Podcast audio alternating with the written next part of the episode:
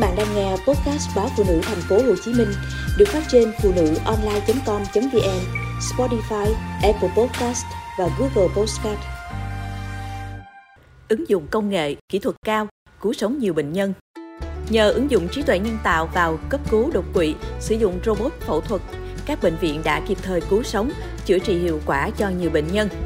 Ngày 29 tháng 8 vừa qua, bà Minh Phương, 56 tuổi, ngụ ở An Giang, được chuyển đến bệnh viện Nhân dân 115 thành phố Hồ Chí Minh trong tình trạng yếu liệt nửa người bên phải, đau đầu và nói đớ. Tính từ lúc khởi phát dấu hiệu đột quỵ đến khi bà được đưa đến bệnh viện đã hơn 10 tiếng.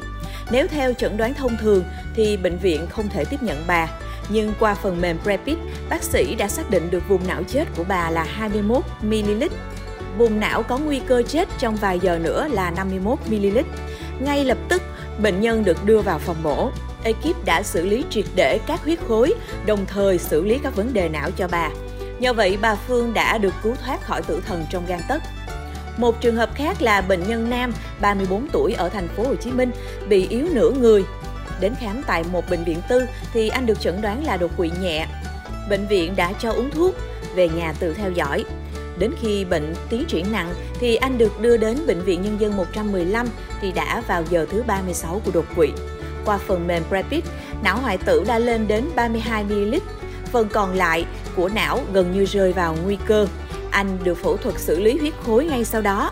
Rất may, sau khi tái thông mạch máu thì bệnh nhân bình phục không để lại di chứng.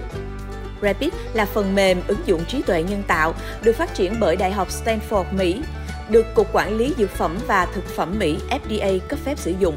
Hơn 40 nước khác cũng đang sử dụng phần mềm này trong hơn 3 năm qua, Bệnh viện Nhân dân 115 đã cứu sống hàng ngàn bệnh nhân bị nhồi máu não nhờ ứng dụng Rabbit vào chỉ định can thiệp lấy huyết khối, điều trị nhồi máu não cho người bệnh đến sau 6 tiếng khi bệnh khởi phát.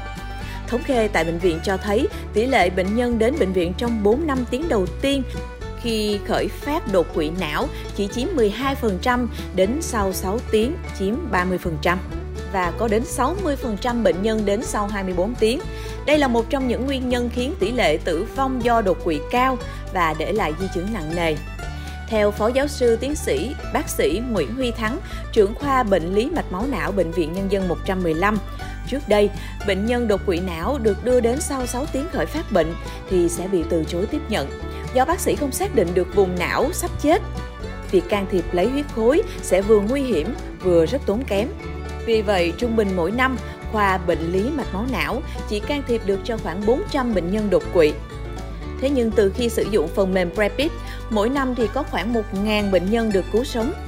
Hiện nay, ngoài Bệnh viện Nhân dân 115, một số bệnh viện cũng đã bắt đầu ứng dụng phần mềm trí tuệ nhân tạo Rapid trong chẩn đoán, điều trị bệnh lý tắc mạch máu. Cùng với ứng dụng trí tuệ nhân tạo trong chẩn đoán điều trị đột quỵ, nhiều bệnh viện tại thành phố Hồ Chí Minh cũng đã sử dụng hệ thống Robot Da Vinci như một cánh tay nối dài của bác sĩ trong các ca phẫu thuật. Mới đây, bệnh viện Bình dân thành phố Hồ Chí Minh đã phẫu thuật bằng robot cho một nam bệnh nhân 73 tuổi được chẩn đoán ung thư tế bào thận. Đây là trường hợp đầu tiên tại Việt Nam sử dụng robot phẫu thuật để cắt thận và lấy trôi bú trong lòng tĩnh mạch chủ bụng để điều trị ung thư thận ekip bác sĩ đã phẫu thuật nội soi với robot hỗ trợ cắt bỏ toàn bộ thận và khối bú trong lòng tĩnh mạch chủ bụng trong 5 tiếng. Nhờ mổ nội soi với vết thương nhỏ, ít chảy máu, bệnh nhân đã hồi phục nhanh chóng và chỉ ngày thứ 6 sau mổ thì đã được xuất viện. Nhờ vào hệ thống robot Da Vinci, Bệnh viện Bình Dân đã thực hiện hơn 1.000 ca phẫu thuật, mang lại kết quả phục hồi tốt nhất cho những người bệnh thay vì phẫu thuật nội soi thông thường. Đặc biệt với bệnh nhân ung thư trực tràng, bởi sau phẫu thuật, người bệnh ít mất máu, tỷ lệ chuyển sang mổ mở thấp hơn, thời gian trung tiện sớm hơn so với bệnh nhân phẫu thuật nội soi theo quy ước. Đến nay, phẫu thuật bằng robot đã trở thành phẫu thuật thường quy tại bệnh viện này. Nhận thấy hiệu quả cao từ phẫu thuật robot Da Vinci, thì bệnh viện Bình Dân, bệnh viện Chợ Rẫy thành phố Hồ Chí Minh đã đầu tư 71 tỷ đồng để trang bị hệ thống robot này nhằm phục vụ người bệnh tốt hơn. Tiến sĩ bác sĩ Lâm Việt Trung, Phó Giám đốc chuyên môn Bệnh viện Chợ Rẫy cho biết, ứng dụng robot đã được triển khai tại nhiều nước trên thế giới, đặc biệt các nước có nền y tế phát triển.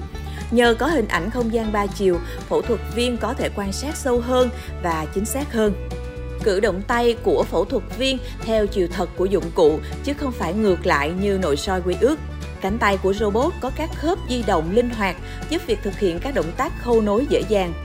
Robot cũng đưa ra các dụng cụ luồn lách vào các khoang nhỏ nhất để phẫu thuật.